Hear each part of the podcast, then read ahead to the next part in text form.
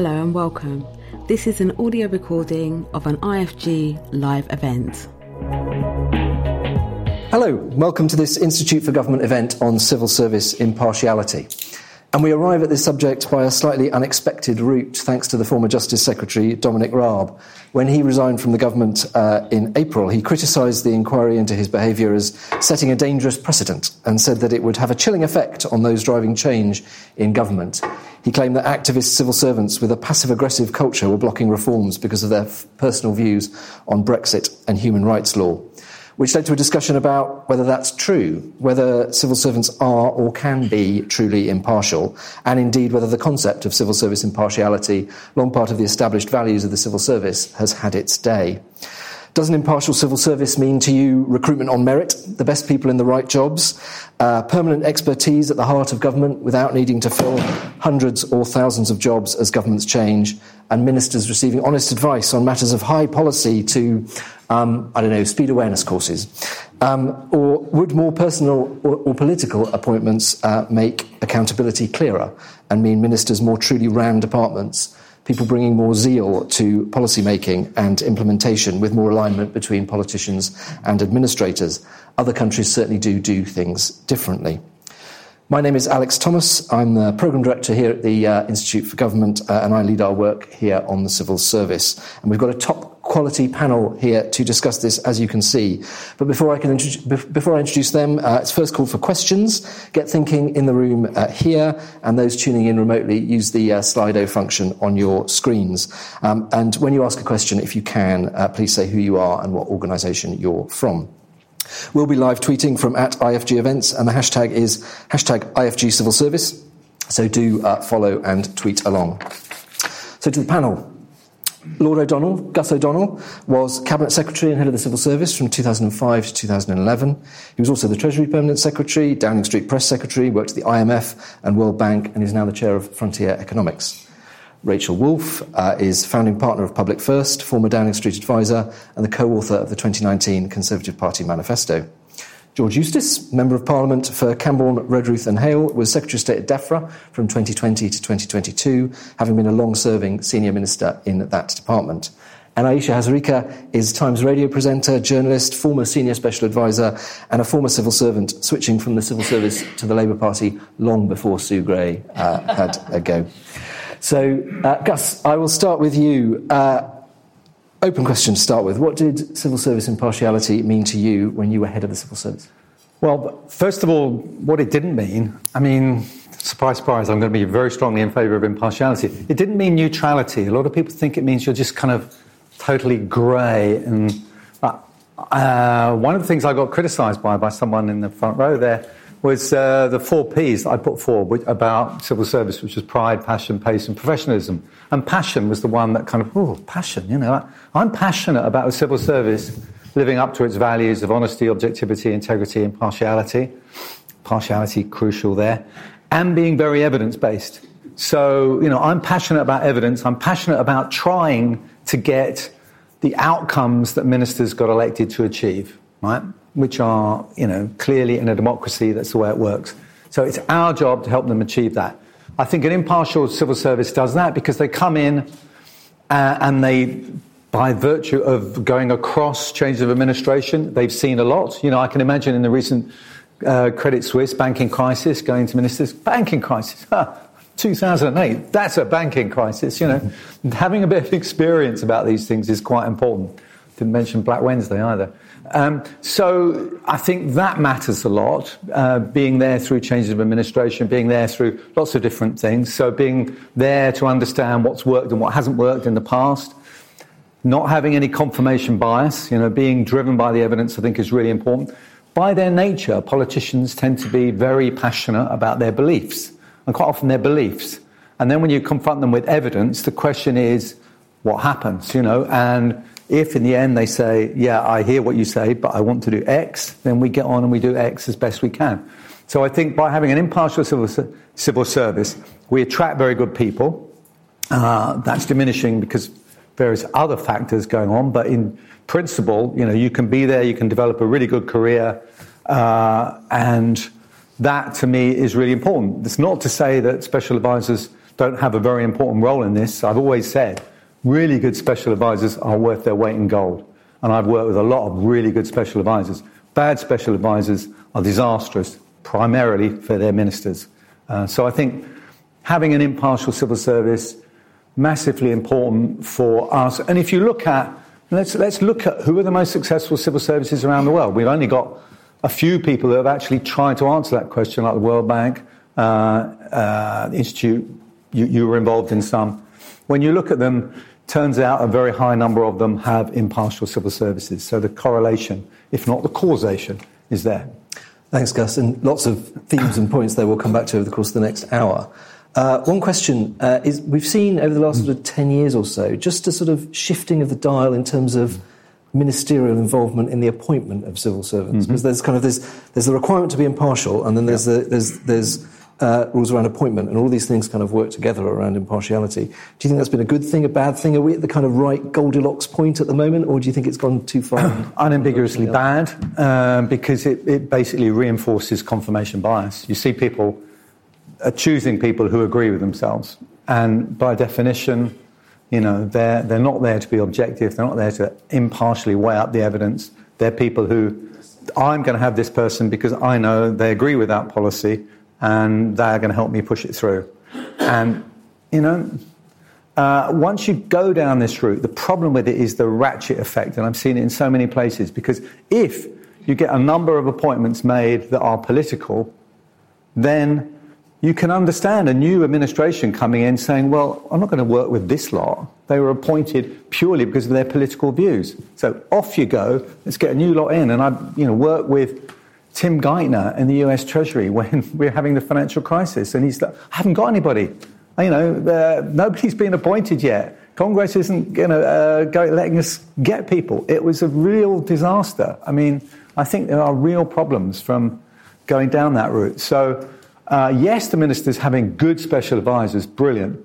But, you know, let's, let's just keep this in proportion and make sure that we don't end up with cronies, which, again, doesn't help ministers. They need to be challenged because if they're not challenged by people inside, they'll be challenged by people outside when it may be too late. Thanks, Gus. And Rachel, I'll come to you. one of the one of the things that runs slightly contrary to some of the points that Gus was saying, though, is that which, which ministers sometimes say is, well, hang on, you know, I'm accountable, I'm on the hook uh, for Parliament uh, for achieving these things, but uh, I can't choose my own people. Um, so there's a tension in uh, that. I mean, I saw some of your comments after the Raab resignation about how ministers could work within the system to um, work with the people that they, they wanted to. Do you think that is? Do you think we've got the best way of doing it at the moment, or is the yeah? I should. I mean, I should say. I think. Uh, probably no one on this panel in this room is talking about whether we should move from a British system to an American system. It's a bit like the NHS debate. We should reform the NHS. Oh no, but we can't be like America. But no, there are other models available, and I think that is true for the civil service too. What, what I have noticed, um, I suppose, is a couple of things. The first is that watching quite a lot of cabinet ministers over the last decade, some of whom have been effective and some of whom have not been, the former category do not just get presented with a group of civil servants, accept them, and move on. They are quite careful about learning who they want to work with, finding those people, persuading those people to move departments when they move departments. They're quite imaginative about how they use non executive directors, policy advisors, academics from the outside. They, they create a diversity of thought and experience beyond the kind of classic model as you would see it from the outside. So I think I have certainly observed a, a complete difference between the ones who get things done, who do not break the rules but explore them to their full extent, and those who do not. So I, that's the first thing I would say. Um, the second, and, and, this is my personal experience, my first interaction with the government was when I uh, was running a charity that was delivering the free school program in 2010. And uh, we worked with excellent civil servants who did a very good job of uh, trying to deliver the program.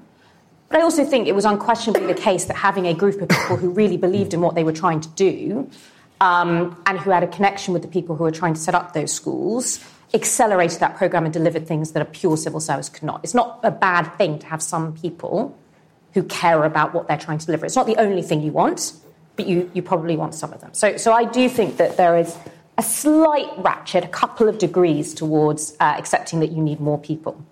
I think there are also a couple of, of tensions, though, that we, we do need to recognise um, as we think about the civil service. The, the first is that now the major differentiators on how people think their political beliefs and their opinions are one, age, and two, education.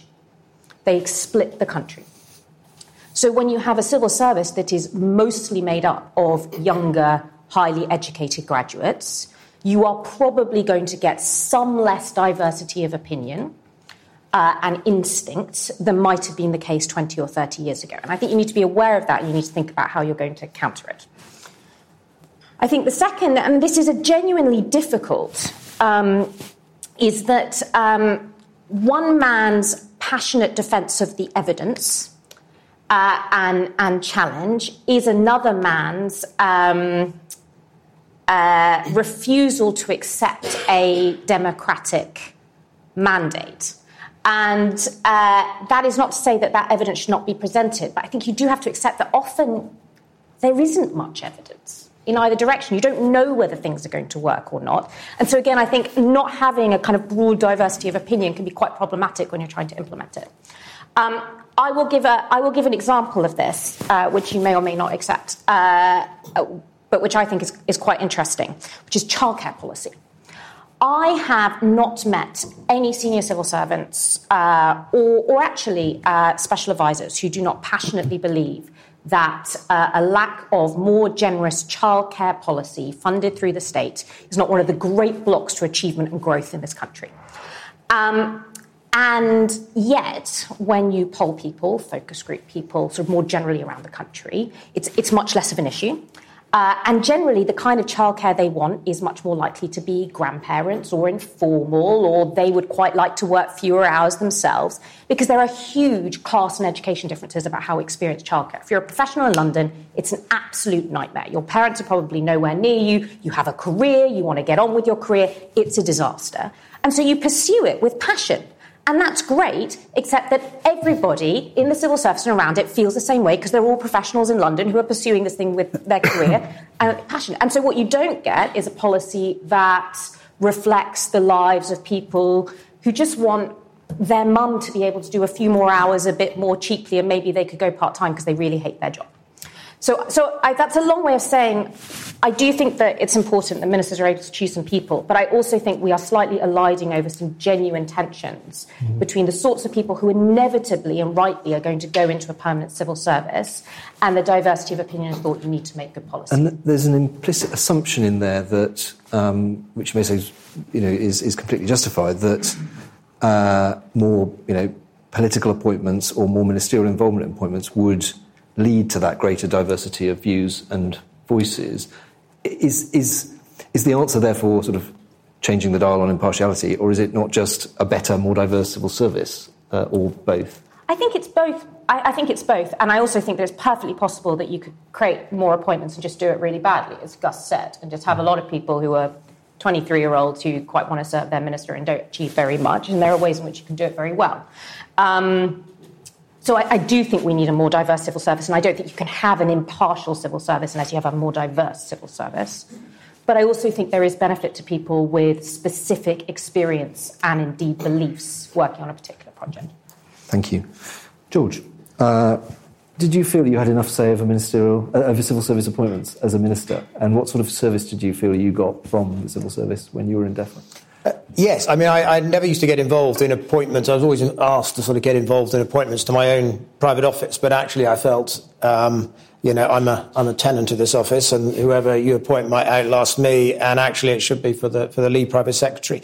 But I, want to, I don't want to be pedantic, but I, I'm, I'm not sure about the use of the word impartiality in this sense, and it builds really on what, mm. on what Gus was saying. It's not like the BBC where it's sort of, oh, well, on the one hand there's this, on the other hand that. I'm sure the debate's going to run and run. Now let's go to the, to the weather. It, it's, um, so it feels it, very, well, I think it's very different from the moment of a general election Uh, civil servants actually look at uh, the manifestos, they wait for these tablets of wisdom to come down from the parties, and they write comprehensive uh, plans to implement that government policy, to tell ministers where they need primary legislation, where they can do it with secondary legislation, what the communications pitfalls are. Uh, that's actually very partial. If there's a, a, crisis and there's an urgent question in Parliament, um, they're not partial, um, they're not impartial, rather. They have to be partial. You've got a, a crisis, you've got half an hour to prepare a statement. Um, civil servant supporting a minister in that scenario will come up with all of the arguments. They will predict what the opposition will say. Uh, they will advise a minister on how to shoot down the opposition. And if there's a change in government a week later and people swap sides, they do exactly the same for the other side. So I actually think it's, it's almost a higher calling than impartiality. What we're asking people in the civil service to do is to set aside uh, their own personal views, and they're intelligent people who will have views, uh, in order to serve the government of the day. And I think, therefore, the ethos that we should try and nurture in the civil service is probably much closer to what we have in the armed forces, um, which is to provide a, a, service for the country. Um, and it's really to support the government of the day, be that government right or wrong. And that may be by giving private advice and cautioning against things, or it may be helping to deliver an agenda in the best possible way. And I always felt the types of people, therefore, that are drawn into the civil service, they tend to be people uh, who have an interest and a passion in public policy but who look at party politics and think, uh, I couldn't stomach uh, that kind of uh, abuse. And they therefore go into politics. And I think that over time, um, they probably learn that ministers of all parties are actually uh, fallible human beings, uh, and they learn that quite quickly. And they also, um, probably over time, though, develop an appreciation for people who put themselves up for democratic politics, because what they all learn quite quickly is governing is really not that easy. Mm. Uh, whichever government you are, everything's difficult. And so um, I'm somebody who comes at this as somebody who um, is actually a big supporter of the system we have. I think the British system is actually far superior to the American system of administrations for all the reasons Gus said. You, have you, got that permanence. But I, I would caveat it with two things. Like all eccentric British inventions, uh, it, it, actually, you need to know how to work the machine. Uh, and I think there's been a number of problems uh, in recent decades.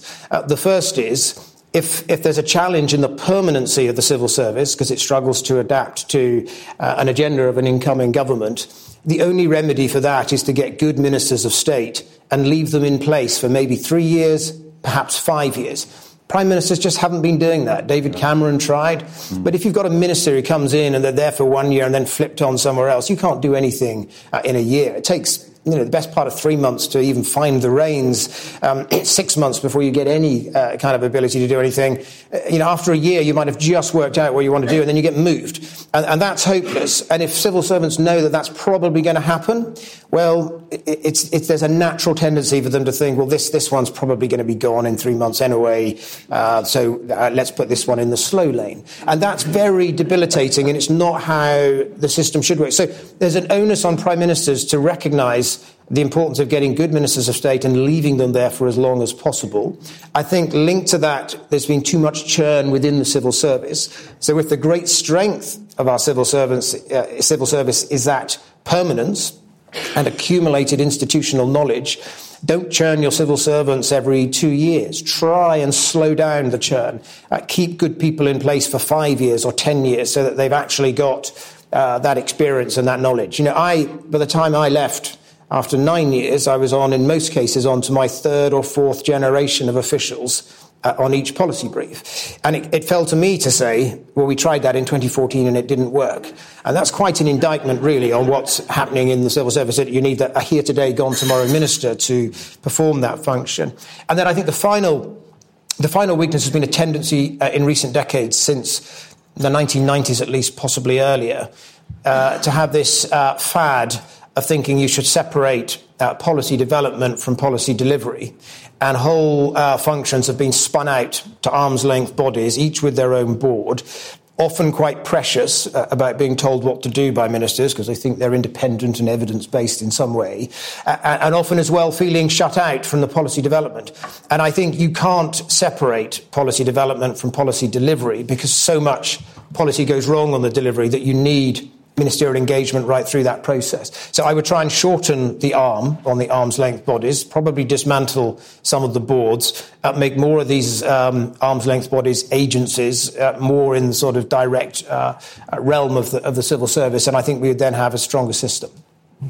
Thank you. And just um, briefly, uh, you touched on this a little bit when you talked about permanence, but um, if one of the benefits of permanence is expertise, uh, how did you experience that in DEFRA? I mean, DEFRA is a pretty expert-heavy department, um, uh, and you suggested there's sort of too much churn in civil service, which I would uh, agree with. Um, how did the expertise manifest itself? Did you feel you kind of you were getting that that insight into the deep expertise that you as a minister needed? Yes, I, I, developed quite early on um, a, a, view um, that was I, I, hated submissions, if I'm honest, in the end. And many of you here have been civil servants will will have been trained how to draft these, and they take weeks and weeks working it out.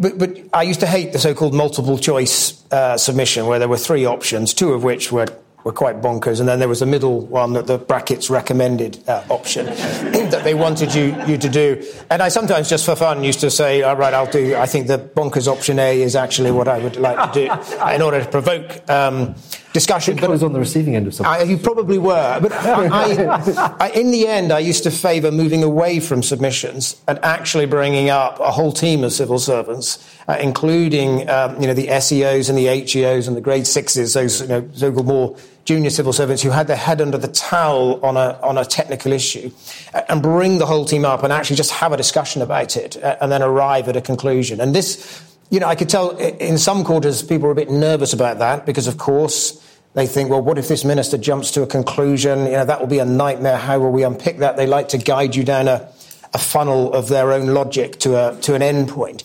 But actually, um, often you can't. These are complex issues, and you need to get that discussion, and you need to get the junior ranks up. And then we started to bring in. Um, because a lot of the technical, really deep technical knowledge in DEFRA is in uh, bodies like Natural England or Cefas or the Environment Agency. We used to try and bring those people uh, into the discussion uh, as well because they have less churn, and you, you do tend to find that the, the residual technical knowledge is, is, often in those arm's length bodies but not used as well as it should be. And I felt that, that was a better, a better way to access uh, that technical knowledge and to get the right judgment. And I just think on my reflection really was you know, good governance should really be about, you know, the relentless pursuit of quality technical knowledge and good decision making rather than, uh, you know, abstract hierarchies. And I, and I think that's something I, you know, I tried to bring to it. Thank you. Ayesha, um, special advisors. Gus touched on them. You were a civil servant, you were a special advisor um, uh, as well. Uh, what do you think their role is in you know, in relation to the civil service and this impartiality question? Well, any other thoughts? I think having been a civil servant first was was really the right way. You know, it was a very good sort of training ground. And I actually started off um, the predecessors to DEFRA, the Min- MAFF, the uh, Ministry of Agriculture, mm. Fisheries and Food. And I literally started off as like the sort of dog's body in the press office. I was like, my job was to kind of um, transcribe farming today at some ungodly hour and sort of deliver the post around the, the building.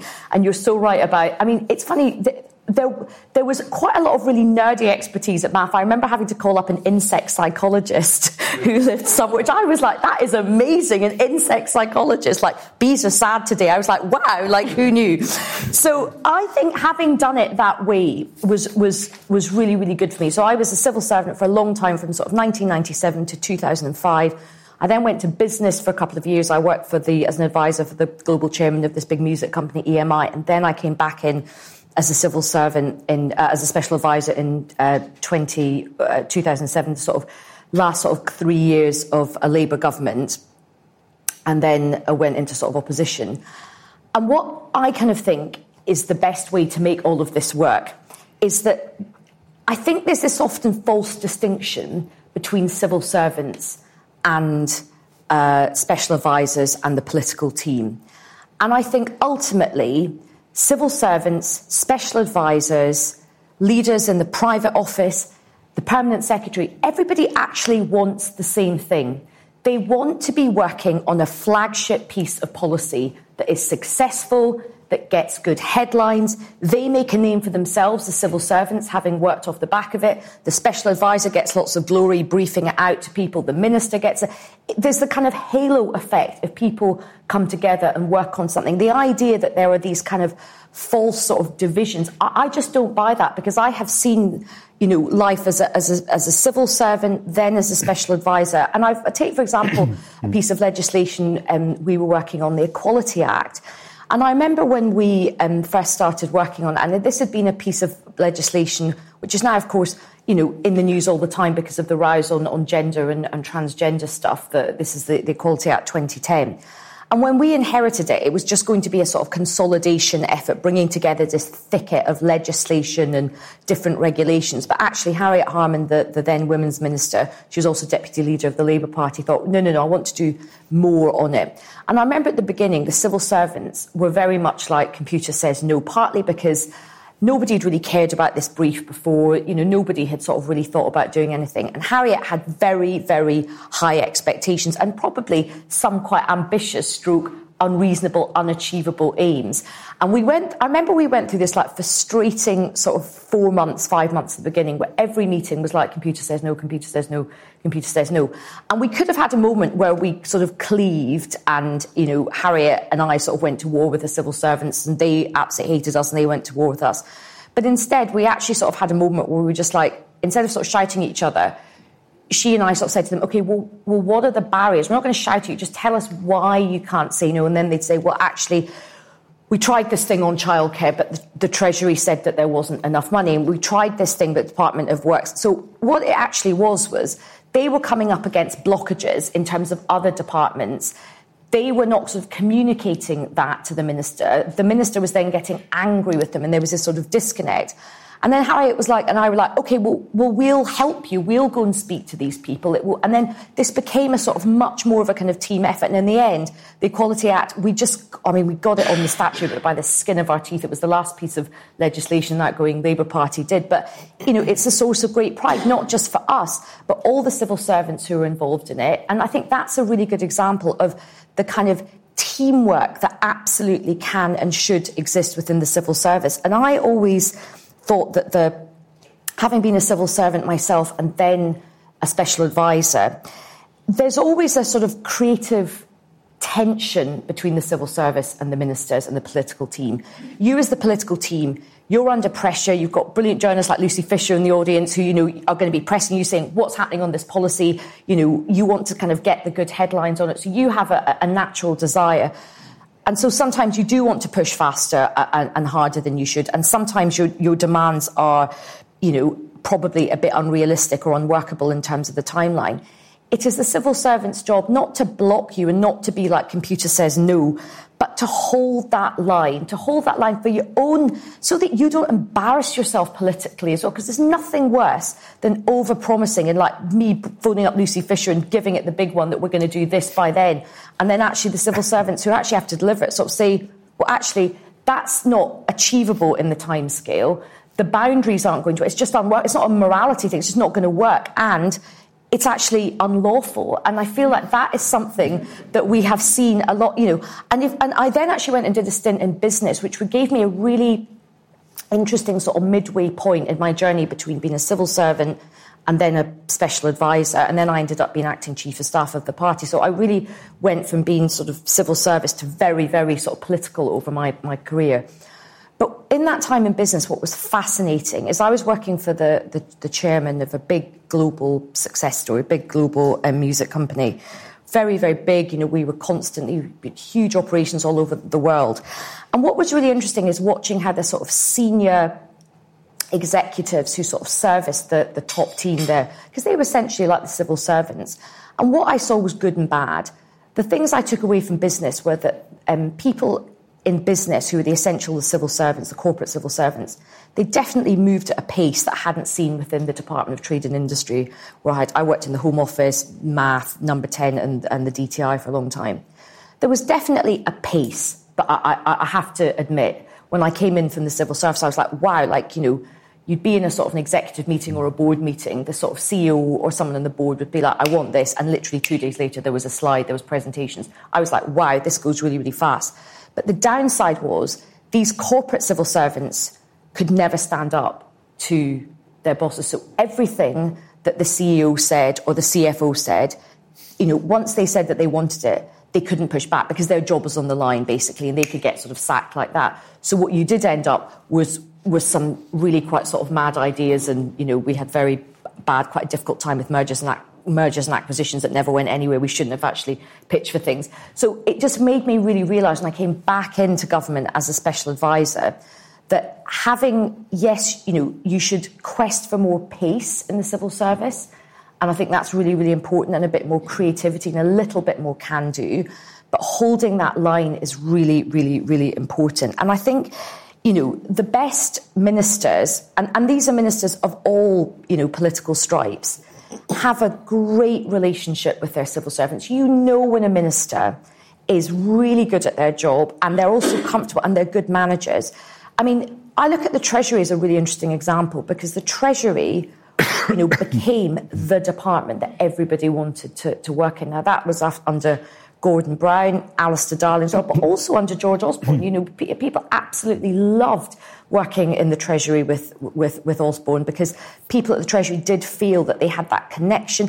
Most civil servants who are ambitious for themselves and ambitious for, they want to have proximity to power. They want to have a really good relationship with the special advisors and the ministers because it ultimately helps them with their career. And I think one of the tragedies, and I still have many, many good friends who I worked with in the civil service, I think one of the tragedies is we should really treasure what we have in, in the civil service, the British civil service. Yes, it can be improved. But when you constantly slag it off and you, you criticise everybody as being stupid and lazy and pathetic and they don't understand the world and they're the blob and this, that, the next thing, guess what? People want to leave the civil service. They can get a better paid job, a more fun paid job somewhere else. And you're not going to attract people. And once you start losing that calibre of people, you really lose out. And just the final point I'll make, funny enough, on the um, childcare issue. so the issue of, you are right, there's a really one size fits all when it comes to childcare.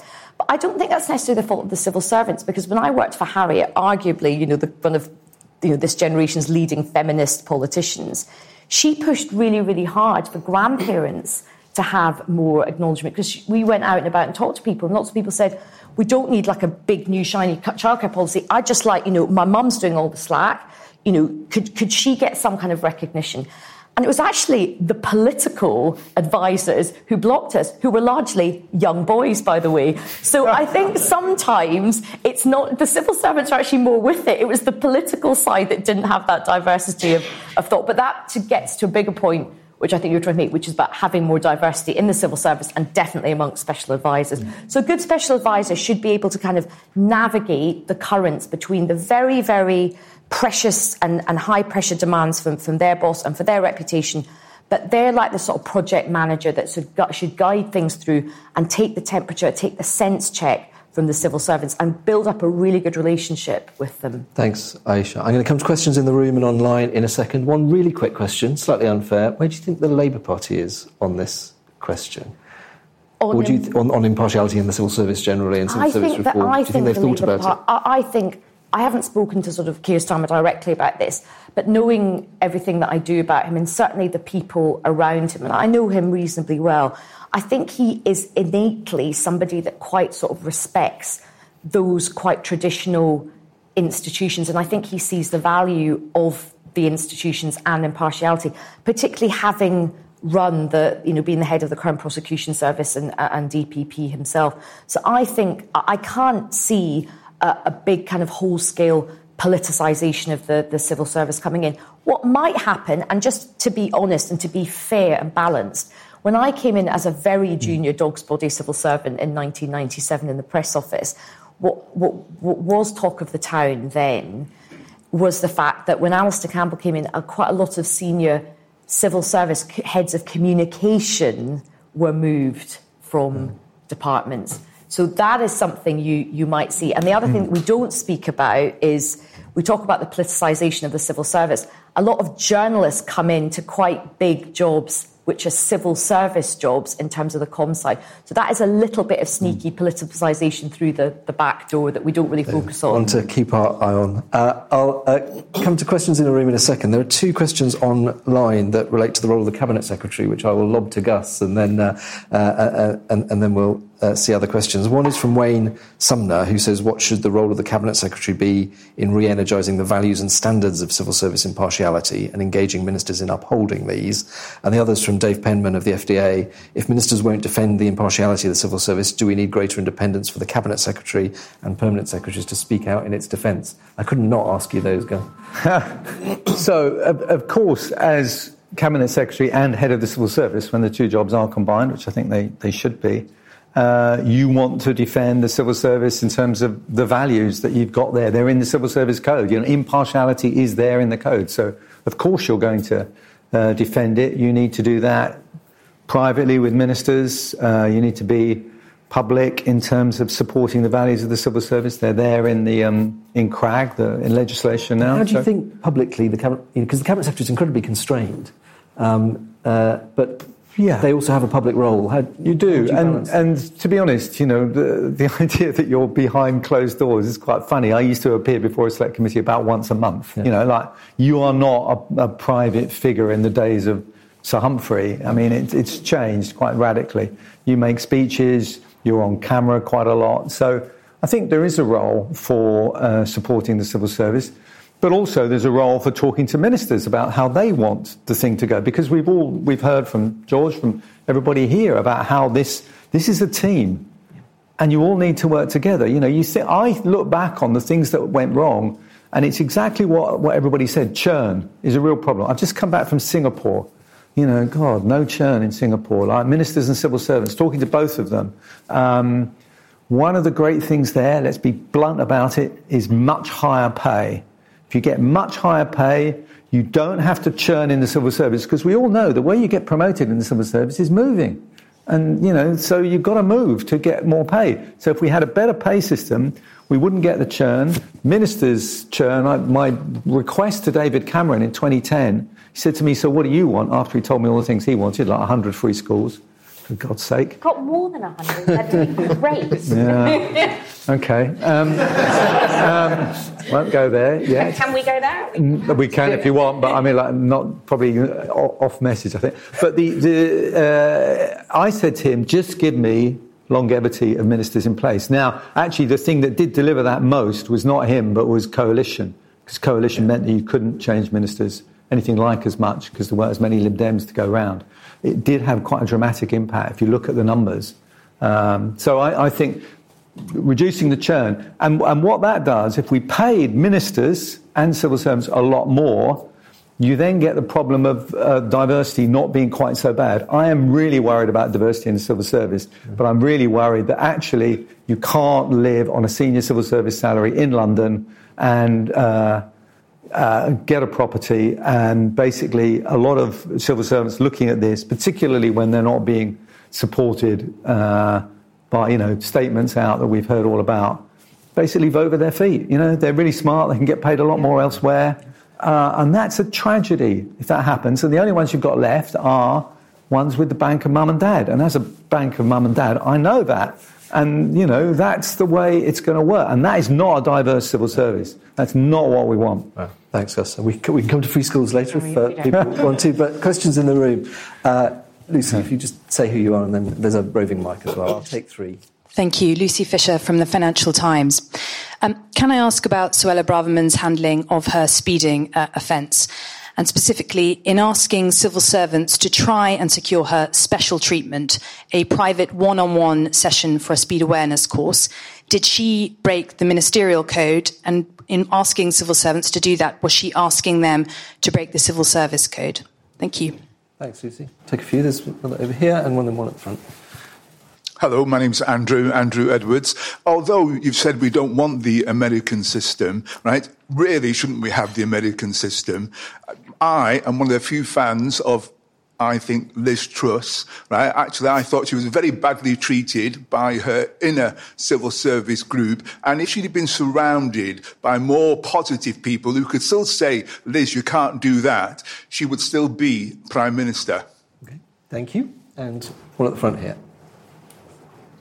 Hi, I'm Tom Winsor. I did the railways and then the police. It may be of interest that uh, in the railways, a SPAD is a signal passed at danger. uh, my question is not about the current Home Secretary. We don't call it the permanent civil service for nothing.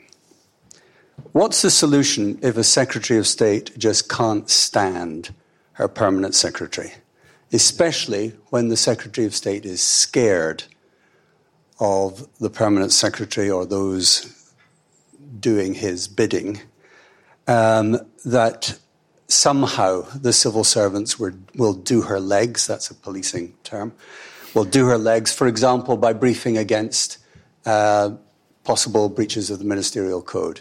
There are ministers who are scared.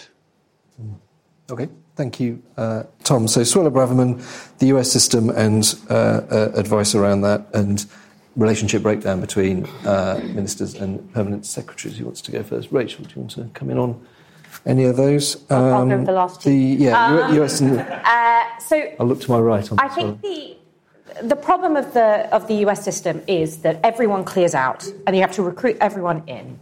Um, and I think that does cause massive problems of institutional knowledge, speed of decision making, how much you can do. Obviously, one of the big differences in the US system is, is what the departments do. Their secretaries of state themselves tend to be experts, they're not parliamentarily chosen. So I think, I think there are lots of problems with a, a, a complete churn of advisors in the American model. Um, I think you could bring in more people who really know what they're talking about mm. on a subject that you choose. You know, one of the things that I find fascinating is there actually are some very serious pro Brexit economists. Uh, Mervyn King would be an example. I don't understand why Downing Street didn't bring in Mervyn King, right? Like, there are, there are lots of people, I have no idea whether they asked me, said no, but like, broadly, um, like, I, I, do think that there's an argument for that. But complete churn, you know, uh, I had a very similar experience to George and others about the frustration that a lot of the civil servants I worked with in Downing Street had less experience of education than I did because they'd only so recently come into the department. Mm. So, so I, that, that's why I don't completely support it. Um, I think, I think there are a couple of problems that are happening right now, and, that, and I would slightly separate them. I'd be interested in Gus and George's view.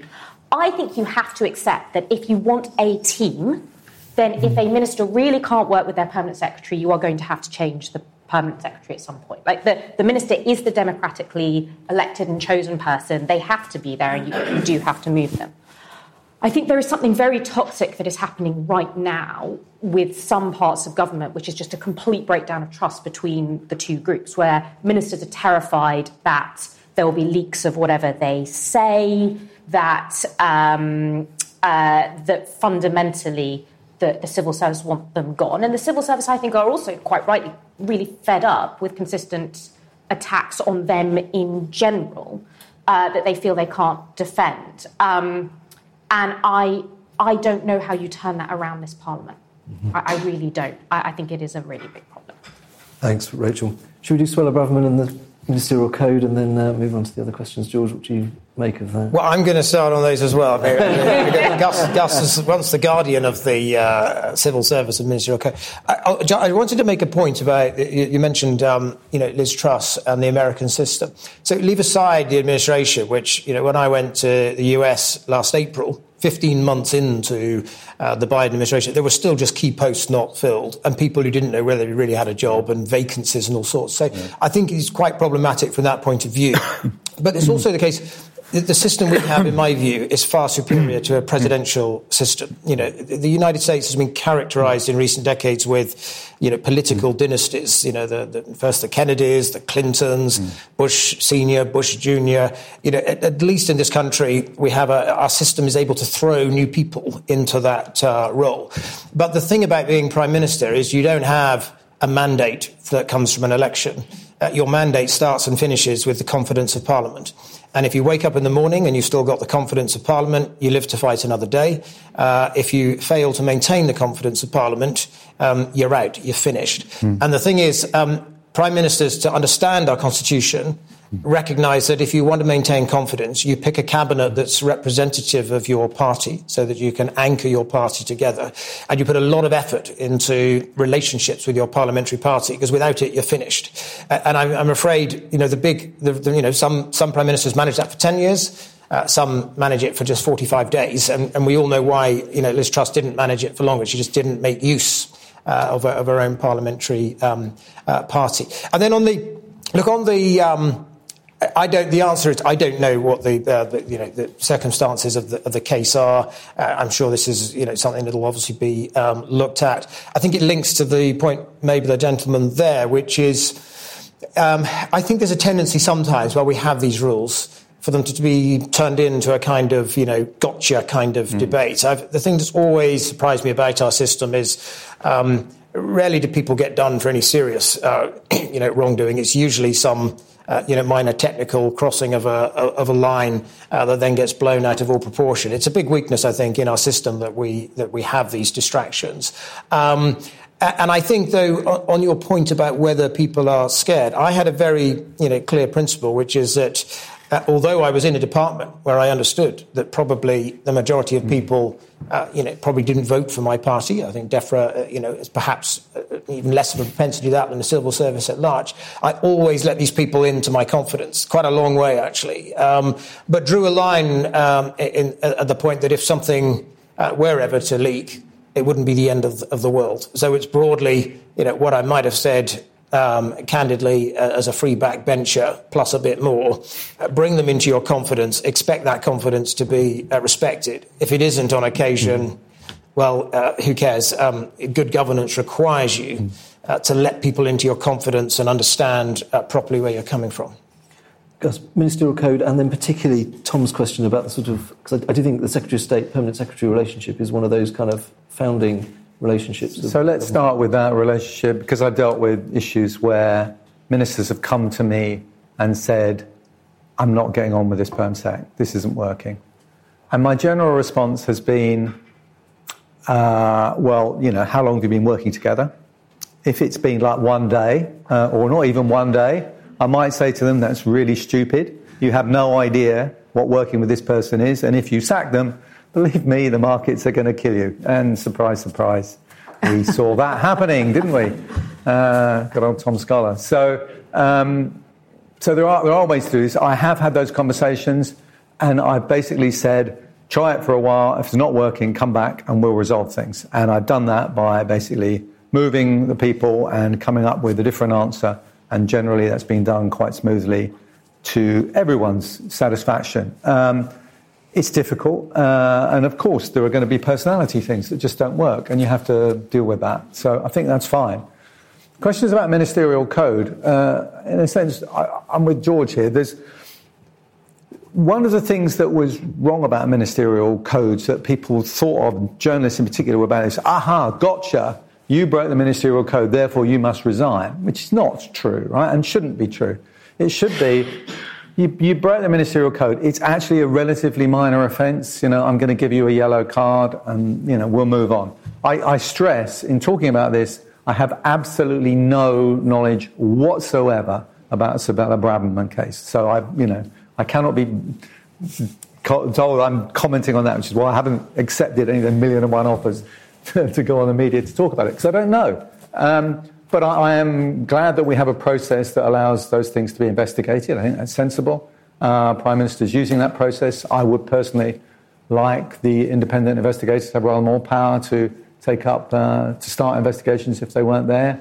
Um, but, you know, uh, hopefully we'll get to the bottom of this and, we'll, and, then the Prime Minister will make a decision as to what should be done. Uh, Thanks, Gus. Ayesha, one of the things about the Braverman case was that the hmm. civil service did say no actually the striking point here in the context of impartiality and the co- concept of a hmm. permanent civil service. Um, your thoughts on that, and then any of the other question?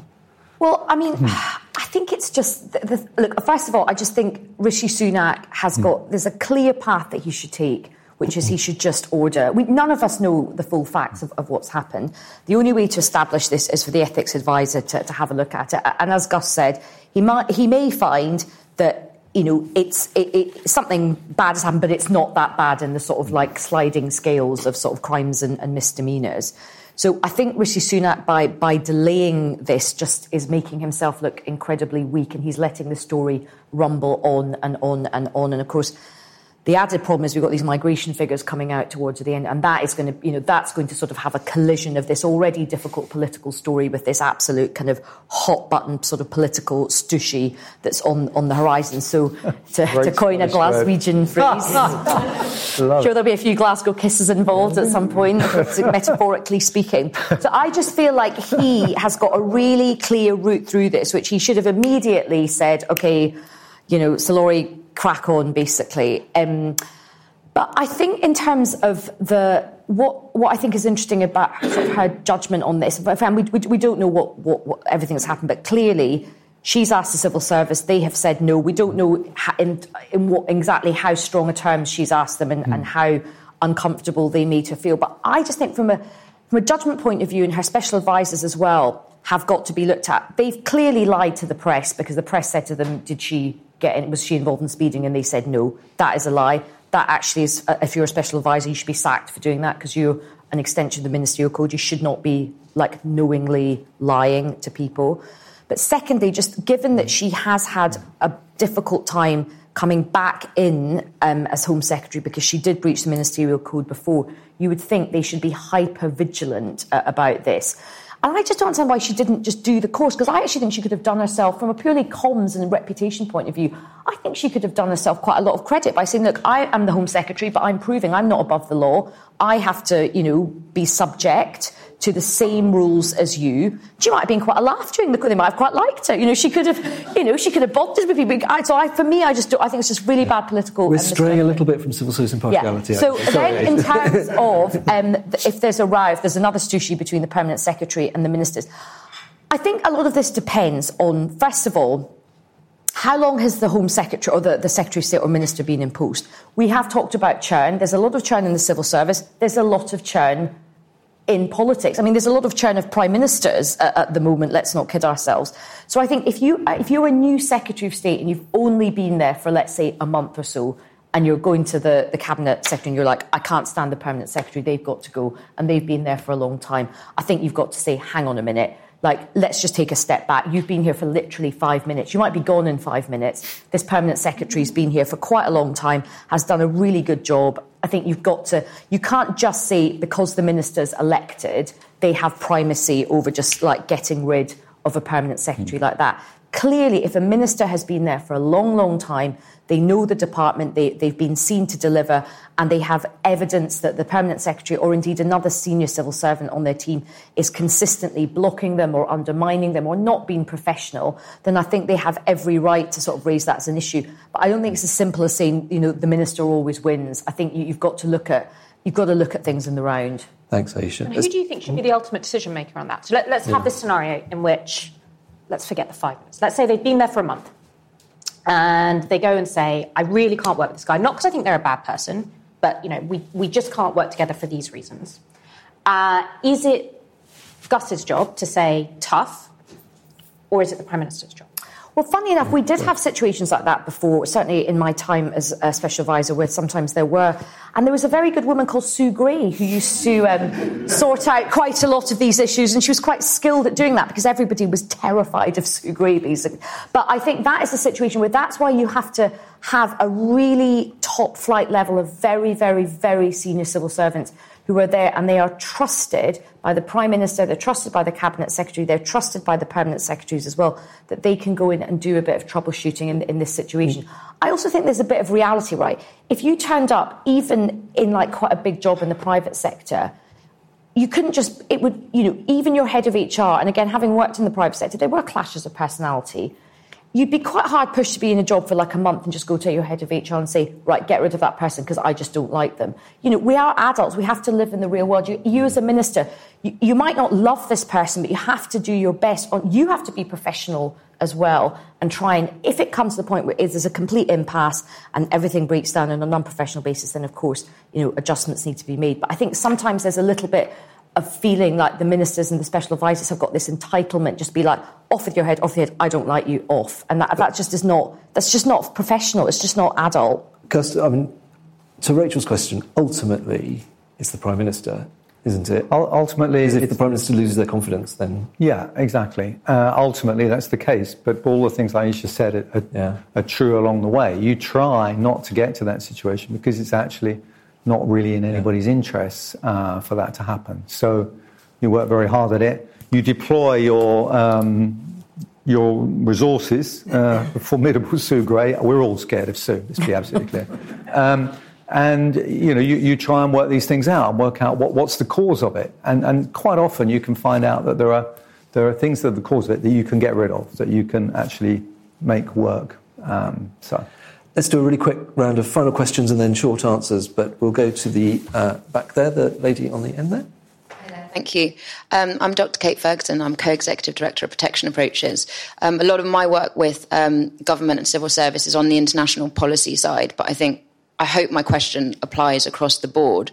Um, I'm just interested in where that the emphasis on impartial evidence, technical expertise, particularly in bureaucracies, can um, breed culture and expectation around process and make it even harder to step outside the lines of the day to day. And we've already heard maybe sometimes put some limits on creativity. And some of my observations in working with our embassies um, and with FCO and DFID, and now, of course, the merged departments, but also Cabinet Office, is that when you have that prevailing understanding and culture with the embassy and country teams and then the thematics is that when something happens very very quickly and i'm thinking now sort of in those weeks before genocide happens or those weeks before a coup where those with eyes on the country those on the ground know what is coming or have a sense. But the absence of the flexibility or perhaps the culture on just passing up technical evidence, expertise, you know, all of the words that you've all talked about, has led to bad decisions, windows being missed. And so my question is really are there recommendations around either changing how those positions are hired, or is it actually about changing the mechanisms? Because I'm not sure if it's the culture or values of impartiality and expertise, or in fact the bureaucratic mechanism. So I'd be really interested in that. Thank you. Thank you. Uh, there was another question there, and then quick one there. Hello, my name's Alex Vince. I'm a serving civil servant. Um, so we appear to be in a period where civil service morale is a little bit low at the moment. So my question is two part. First, does the civil service need to be confident if it is to provide expert and impartial advice? And secondly, does the political and the ministerial side have a role in building up that confidence? Cool. Thank you. And then final quick question there, and then we'll have quick answers. Thanks, Paul Atherton, Fellow of the Royal Society of Arts. Um, many people have talked about uh, diversity as being imperative to impartiality. And I'm just curious about how the panel sees encouraging people outside of the normal channels to encourage them to join the civil service. Great. Thank you. So, diversity and encouraging uh, other applicants, question about morale and the confidence of the civil service, and then a sort of path dependency, whether impartiality creates lack of creativity there. Quick answers from each of the panel. I'll go round and then we'll wrap up. George, um, just on the, the evidence uh, point, I think it is really important that that evidence comes up. But I, um, every, any minister that goes into DEFRA comes in saying we're going to have an evidence based approach. And the truth is, when you say to the scientific experts, what should we do? Uh, the first thing they do is run for cover and say there are evidence gaps, we're not sure, it's unclear. And the, the, the truth is that um, daily you are confronted with the decisions that you cannot put off and you have to make the best judgment you can with the evidence you've got. And the other tendency with evidence sometimes is that it becomes what I'd call small p political, in that increasingly uh, there will be, I used to get this, recommendations from the health and safety executive relating to pesticides, which would say that all five tests are met to approve a particular authorization. However, for uh, what they call social science reasons, we don't think you should. And for social science, read, you know, we're going to get it in the neck from green NGOs, and we don't want that. So I'd have to say to them, leave the politics to me. Yeah. Uh, I will take responsibility for that and take the flak for doing mm. uh, the right thing. So, Minister, still, um, you know, it's not simple the, the evidence uh, point on the on the morale. Look, I I mean, I, I, would like to think I had quite mm. uh, good morale in my uh, in the teams that I that I was with. I used to do a, a, barbecue every summer, and anyone past and present from my private office used to, to come along to that. Um, mm. We and, and I used, as I said, let people quite a long way into my confidence and just treat them with respect, and actually respect for the for the reasons I said earlier. That ethos of the of the civil service, and I think if you if it's in your body language that you genuinely do, and you you go out of your way to engage people, I think you get uh, you know, the best out of them. But there used to be a big uh, spread within, uh, you know, within the DEFRA agencies. I always remember Cefas, which was the, the fishery science, was always a happy ship. Other bits of the, the organisation less so. Mm. And I think they can constantly learn about what makes yeah. a happy ship from the agencies that do well. Thank you very much. Rachel, you, do you want to go next? Uh, so I'll, I'll, talk about diversity. So I talk about it. Like, I think mm. it's hmm. incredibly important that we try and find new routes uh, for people to come in, but I also think it's very important that we figure out how to keep them once they're there. Um, I, have hmm. just hired a former civil servant, a guy called Tim Leunig, who I think lots of people would recognise yeah. as a very generative, creative person. Uh, I hope he doesn't mind me speaking on his behalf. I'm delighted to have hired him, but I'm also appalled that the civil service was able to let him go. And what I have uh, observed is quite a lot of people who've been incredibly helpful to the civil service who come in through unusual routes have then not managed to find their way up and through the hierarchy, which, which I think perhaps speaks a bit to your mm. point. I don't know the details of your area, but you know, one of the mild frustrations when you're working in downstream mm. ministry is this kind of very hierarchical. You know, things go down the chain. They take several weeks to work up. You're never quite sure who is down there, who really knows about it, and how many times their stuff has been amended and chucked up and down. And I think there are occasions when that chain of command and that kind of deep sense of hierarchy mm. is, is not helpful to good advice and creativity, which we all want.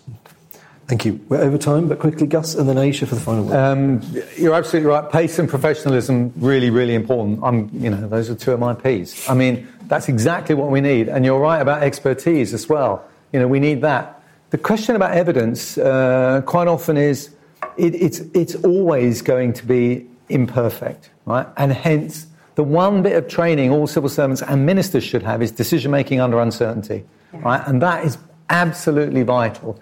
And also, you know, you look back at COVID, what was the breakthrough moment? When we started to create evidence, when we got ONS to actually measure some stuff that we weren't measuring beforehand. Because the rest of us, you know, don't get me going on it. Um, so, so I think you, you never just say, oh, there's not enough evidence. You, you think about how can we do something to create evidence. Uh, I think that's important. And the whole diversity thing is, so uh, to my mind, you know, if you're going to have this as a, as a kind of job that you can only do if you've got rich parents, I mean, you know, what do you expect, right? And, and as you say, there are some people coming through who, I, in fact, a large number of ex civil servants now have just got out because various barriers got in the way of them doing what they want to do. And we need to kind of look at all of those. The morale question is absolutely right. We can actually measure it. We've got proper evidence now uh, from the Civil Service People Survey, which I was glad to start. Uh, and we know about problems of uh, particularly the well-being of civil servants in uh, places like um, Cabinet Office, uh, DFE, DEFRA, and, and, overall. So there are some really serious issues there, which I think I'm hoping that senior civil servants are actually addressing now, because there is a big issue on, on morale, and it's it's just such a fantastic career and a fantastic job. And I just you know, implore everybody do it because it's just brilliant. And um, we, the reason that we, we believe in government as an answer to things, whereas in America, government is always the last thing you'd ever think of as the answer. If you, I, have lived in the States twice, and it's like, if government's the answer, you've asked the wrong question. Here, we actually believe that government can make a difference. And, and that seems to be now true actually across the political spectrum. As a civil service plug. Ayesha. um, agree with what everybody has said about um, expertise and evidence. Just one thing to add. I think when you're in a fast paced situation with imperfect evidence, I think one thing that will help people is being a bit more transparent about the decision making process and actually yeah. saying, look, this is some this is the evidence we have now these are the finely tuned judgments we're going to make. And that we saw that a bit with, with COVID. Of course, yes, there's lots of detractors, but I actually thought the government did a good job of bringing the advisors to, to the forefront and actually saying, you know, on a nightly basis, look, these are the latest stats. So I think transparency helps with that. In terms of um, morale, I mean, I completely agree with everything that Gus said. You know, much, much more needs to be done, and as Rachel says, to retain people, which feeds into the, to the diversity um, thing. I'm always struck by how many people would love a career in the civil service if they knew about it, if they felt that it was for them. It's a bit like politics, you know, often you just think it's not for, for you. And actually, the people who often use the services that the civil service are, are trying to deliver, they are exactly the kind of people want? that we want to, to get into the civil service. People who, for example, have maybe struggled with work and they have really understood how to navigate the, you know, the job centre system, things like that. I think the other thing that would really help, instead of again having these war of words with the civil service, for many people, particularly women, particularly older people, particularly parents, particularly people with some sort of long term disability or illness, things like flexible working and working from home is not a bad thing. It's actually a really good thing. Lots of civil service stuff can be done from home. And we've kind of re- this big culture war about working from home, particularly on the civil service. I think that's another thing which, if you sort of took that sort of level of, of aggression away on that front, I think you could encourage a lot of people. I mean, just quick, quick anecdote. A girl in my nail bar said that um, she, one of her friends had joined the civil service, and it was one of these uh, kind of a, an arm's length body, and she said she couldn't believe how much she was enjoying. She had been a nail technician in the salon, and she was like earning good money, and she was, you know, hopefully on a career path. And this girl said to me, "Do you think I could do something like that?" And I was like, "Yeah, you, you, you absolutely, you, you could. Just these jobs are not for white." Men that have gone to Oxford or Cambridge. There is a whole plethora of jobs, and we need the talent and the lived experience of people from across society to Excellent. civil A nice note to end on. Thank you, uh, Ayesha. Thank you to the panel. Thanks to everyone in the room and on the live stream. Sorry to those who had questions that we uh, couldn't get to, but we are already well over time, which is my fault. A few quick plugs. Um, we'll publish a paper soon on uh, some of these, reflecting on today's discussion and uh, uh, the other debates about impartiality, so keep an eye out for that. We're also hoping to organise an event with a slightly more international tilt to look at some of the um, evidence from the US, France, uh, uh, New Zealand, Australia. Um, we've also got an event uh, on the 13th of June about what makes a successful special advisor, which I'm sure will touch on some of these questions as well. So keep a look out for all of those. thank you again and see you soon.